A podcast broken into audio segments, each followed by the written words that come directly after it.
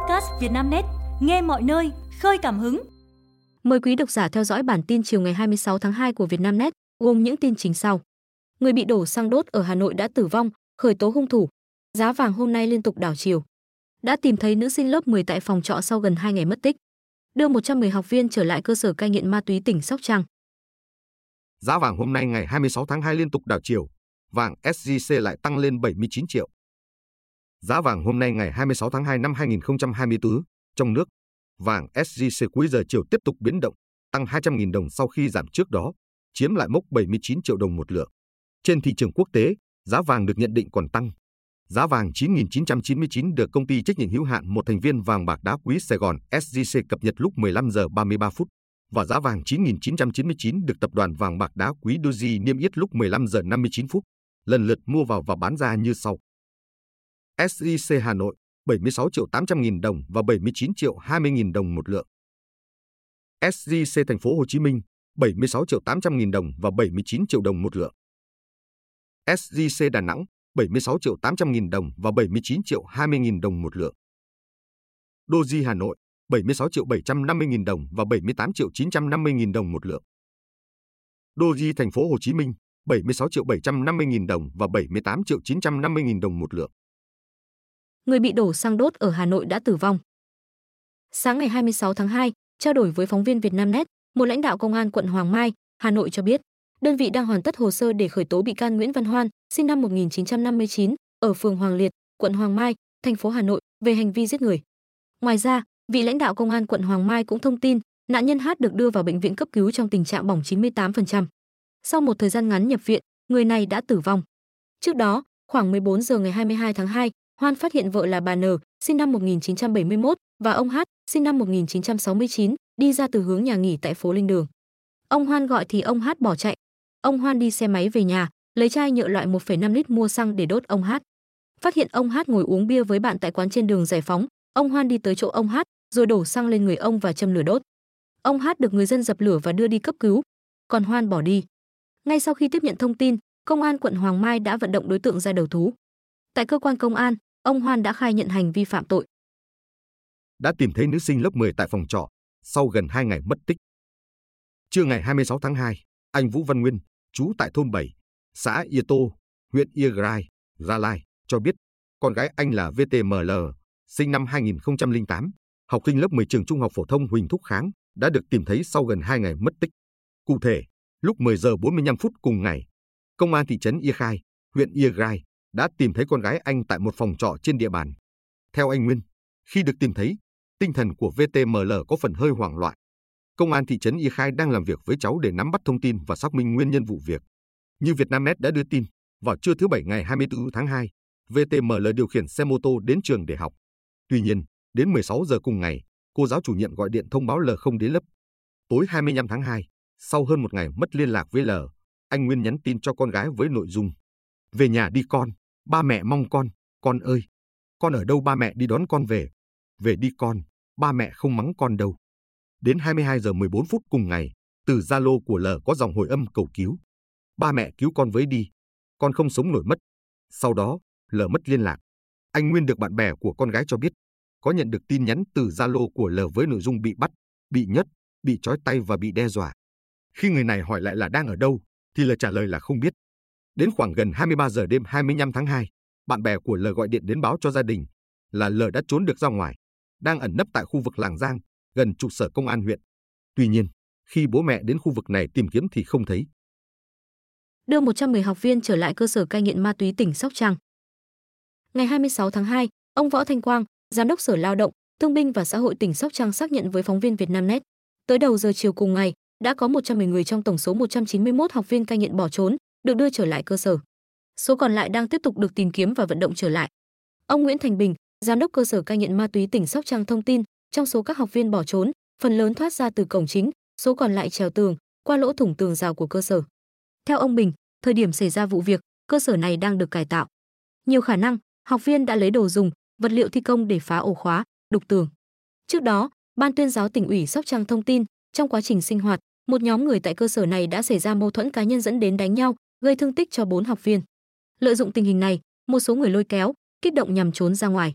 Trước khi bỏ trốn, nhóm người kích động còn đập phá đồ đạc, đuổi đánh cán bộ quản lý và chống lực lượng bảo vệ. Ngay khi nhận được tin báo, lực lượng công an đã nhanh chóng có mặt, phối hợp với các đơn vị liên quan, ổn định tình hình an ninh trật tự. Hiểu sao cho đúng, việc chặn điện thoại 2G cục gạch từ ngày mùng 1 tháng 3. Như Vietnamnet đã đưa tin, từ ngày mùng 1 tháng 3 năm 2024, các máy điện thoại di động mặt đất 2G không chứng nhận hợp quy sẽ không được phép kết nối vào mạng di động.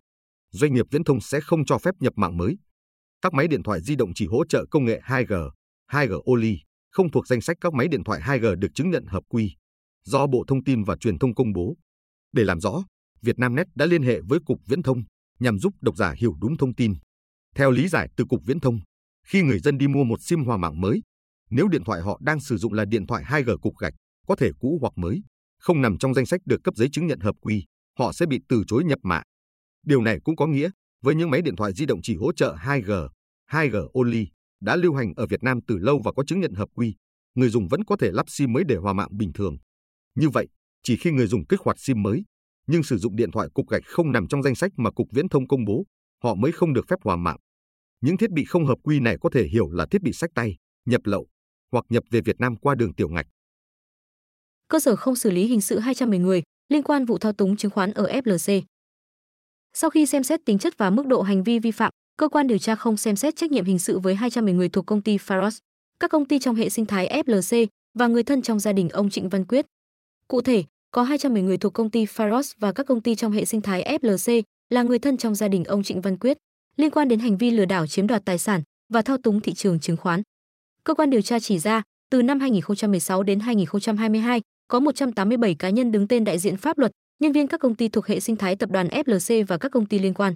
Người thân, bạn bè của ông Trịnh Văn Quyết và em gái Trịnh Thị Minh Huế có hành vi ký các chứng từ, ủy nhiệm chi, giấy rút tiền, giấy nộp tiền, xét để bà Huế dùng làm thủ tục nộp tiền, rút tiền, chuyển tiền vào, ra khỏi tài khoản của công ty Faros và nhiều công ty khác nhau.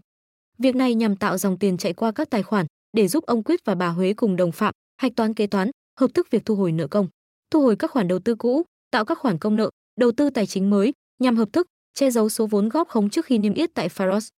Cơ quan điều tra cho rằng hành vi của những người trên có dấu hiệu của tội lừa đảo chiếm đoạt tài sản hoặc che giấu tội phạm. Tuy nhiên, khi các cá nhân này ký chứng từ kế toán, đều có các giao dịch chuyển tiền qua tài khoản của công ty mình, mà không biết bản chất các giao dịch chuyển tiền chỉ là thủ đoạn tạo dòng tiền chạy qua các tài khoản, chứ không phải các giao dịch kinh tế có thật. Các cá nhân này không biết rõ tổng thể, toàn bộ dòng tiền liền mạch, mà chỉ thực hiện ở từng khâu đơn lẻ, trong phạm vi từng giao dịch của từng doanh nghiệp. Bản thân họ không được trao đổi, không biết, không tham gia vào lập hồ sơ góp vốn khống tại Faros, không biết mục đích ký các chứng từ là để hợp thức che giấu số vốn góp khống nhằm thực hiện hành vi lừa đảo chiếm đoạt tài sản. Hỏa hoạn thiêu dụi nhiều diện tích cây trồng ở Đồng Nai. Ngày 26 tháng 2, lực lượng cảnh sát phòng cháy chữa cháy công an tỉnh Đồng Nai đã kịp thời dập tắt đám cháy cỏ và gỗ Palace trên địa bàn giáp danh giữa xã Xuân Hiệp và thị trấn Gia Dây, huyện Xuân Lộc, Đồng Nai. Theo thông tin ban đầu, khoảng 10 giờ cùng ngày, một số người dân phát hiện khói và lửa bốc lên từ một đám cỏ trên địa bàn thị trấn Gia Dày. Sau đó ngọn lửa nhanh chóng lan sang khu chứa gỗ pallet của nhà dân cạnh bên. Lúc này, người dân địa phương nhanh chóng dùng bình chữa cháy sách tay, vòi nước dập lửa nhưng bất thành. Ngọn lửa bốc cao, thiêu rụi nhiều diện tích cây trồng và khu chứa gỗ pallet.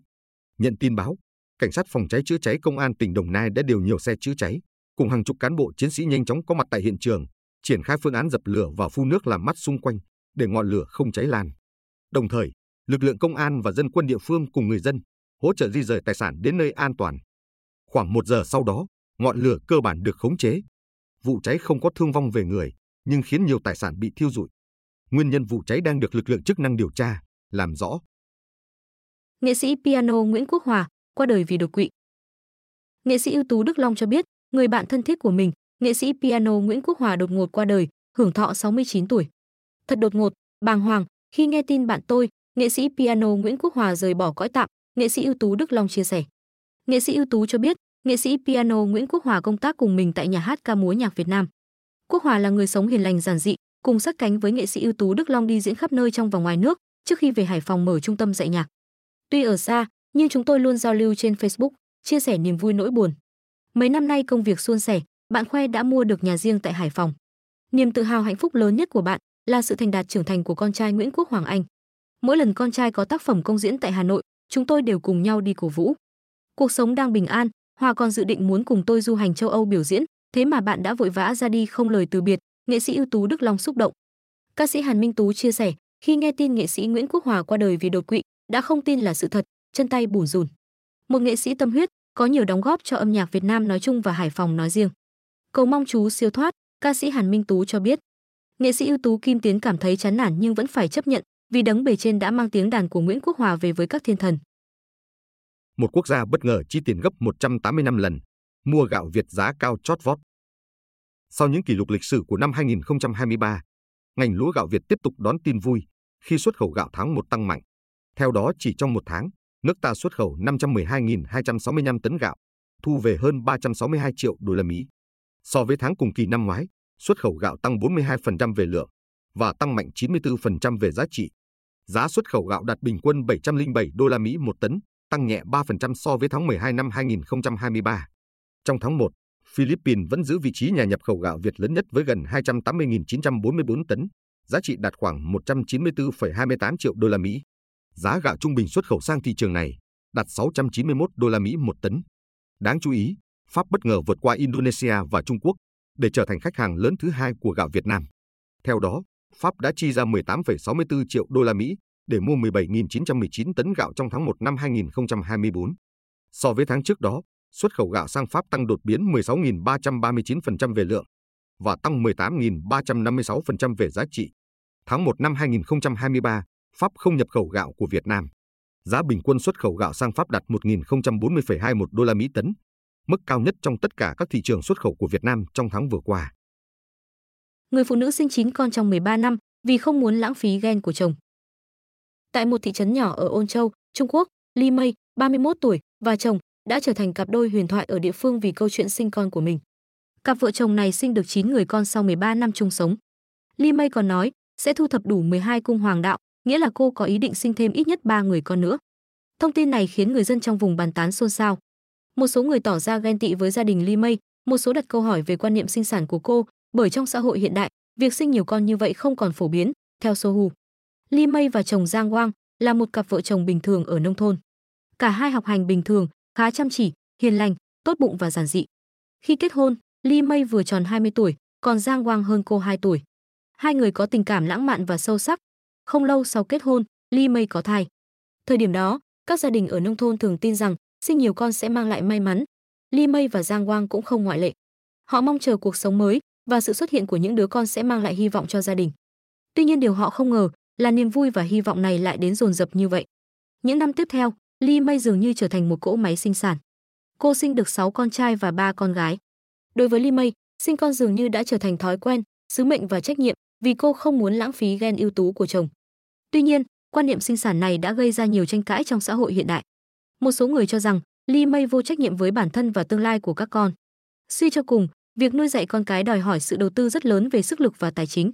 Liệu vợ chồng Li Mei có thể chăm sóc đầy đủ và giáo dục mỗi đứa trẻ trở thành người tốt được hay không? Ukraine bắn hạ nhiều UAV và tên lửa Nga. Mỹ nói Kiev không đủ phi công lái F-16. Không quân Ukraine tuyên bố, các hệ thống phòng không của nước này đã bắn hạ 9 máy bay không người lái UAV và 3 tên lửa có dẫn đường của Nga ở các khu vực Kharkiv và Dnipropetrovsk. Reuters dẫn thông cáo hôm nay ngày 26 tháng 2 của không quân Ukraine cho biết, quân đội Nga đã phóng 14 UAV và một loạt tên lửa, tập kích các tỉnh miền Bắc và miền Trung của nước này đêm 25 tháng 2. Nhà chức trách Ukraine khẳng định đã bắn chặn thành công gần 2 phần 3 số UAV và 3 tên lửa trong số đó. Trong bài đăng trên kênh Telegram, không quân Ukraine lưu ý thêm, các lực lượng Moscow còn bắn hai tên lửa S-300 từ hệ thống tên lửa phòng không và một tên lửa không đối đất kế hoạch 31P. Tuy nhiên, quân Kiev không đề cập đến những gì đã xảy ra với các tên lửa và UAV họ không thể bắn hạ. Phía Nga hiện chưa lên tiếng bình luận trước thông tin trên. Mỹ nói, Ukraine không có đủ phi công được đào tạo lái tiêm kích F-16. Trong cuộc phỏng vấn với hãng tin ABC hôm 25 tháng 2, Cố vấn an ninh quốc gia Mỹ Jake Sullivan thẳng thừng phản bác các quan điểm cho rằng Washington đã không cung cấp đủ trang thiết bị chiến đấu để Ukraine thành công trên tiền tuyến trong cuộc xung đột với Nga. Ông Sullivan nhấn mạnh, ngay cả khi các tiêm kích F-16 do Mỹ phát triển được chuyển giao sớm cho Kiev, điều đó cũng không thể làm thay đổi tiến trình phản công thất bại của Ukraine vào mùa hè năm ngoái, vì quốc gia Đông Âu không có đủ phi công được đào tạo để vận hành chúng. Kiev đã nhiều lần đề nghị phương Tây cung cấp máy bay chiến đấu với lý do chúng cần thiết để đẩy lùi các cuộc không kích của binh lính Nga. Tháng 8 năm 2023, Mỹ đã cho phép Đan Mạch và Hà Lan tặng F-16 cho Ukraine và đợt giao hàng đầu tiên dự kiến sẽ diễn ra trong năm nay. Các nước thành viên NATO cũng đồng ý thành lập một liên minh để giúp huấn luyện lính Ukraine lái các tiêm kích này. Thủ tướng Palestine bất ngờ thông báo từ chức. Thủ tướng Palestine Mohammed Steye thông báo sẽ từ chức để tạo sự đồng thuận rộng rãi về các thỏa thuận chính trị hậu xung đột Israel-Hamas ở giải Gaza. Theo Reuters, động thái bất ngờ của Thủ tướng Steye hôm nay ngày 25 tháng 2 diễn ra trong bối cảnh Mỹ ngày càng gây áp lực buộc Tổng thống Mahmoud Abbas chấn chỉnh chính quyền Palestine PA khi quốc tế tăng cường các nỗ lực nhằm ngăn chặn giao tranh ở Gaza và bắt đầu xây dựng một cơ cấu chính trị để quản lý vùng đất này sau xung đột giữa Israel và phong trào Hồi giáo Hamas. Việc ông Steye từ chức hiện vẫn cần sự chấp thấp thuận của ông Abbas. Tổng thống có thể yêu cầu ông Steyer tiếp tục giữ chức thủ tướng tạm quyền cho đến khi chính thức chỉ định người thay thế. Trong một tuyên bố gửi nội các, ông Steyer, một chuyên gia kinh tế nhậm chức thủ tướng vào năm 2019 cho biết, sau 5 tháng xung đột ác liệt, giai đoạn tiếp theo sẽ đòi hỏi những thỏa thuận chính trị và chính phủ mới có tính đến thực tế đang nổi lên ở giải Gaza, cũng như các cuộc đàm phán đoàn kết dân tộc và nhu cầu cấp thiết về sự đồng thuận giữa các phe phái Palestine. Ông Steye cũng cho rằng giai đoạn tiếp theo sẽ yêu cầu mở rộng quyền lực của PA đối với toàn bộ vùng đất Palestine. PA, chính thể được thành lập cách đây 30 năm, theo Hiệp định Hòa bình tạm thời ở Oslo, hiện chỉ có quyền quản lý hạn chế đối với các khu vực ở bờ Tây bị Israel chiếm đóng và đã mất quyền lực ở giải Gaza sau cuộc cạnh tranh với Hamas năm 2007. Quý độc giả vừa nghe bản tin podcast thời sự tổng hợp chiều ngày 26 tháng 2 của Vietnamnet, được thể hiện qua giọng đọc AI của VB. Bản tin được phát sóng hàng ngày lúc 18 giờ. Mời quý vị và các bạn chú ý theo dõi.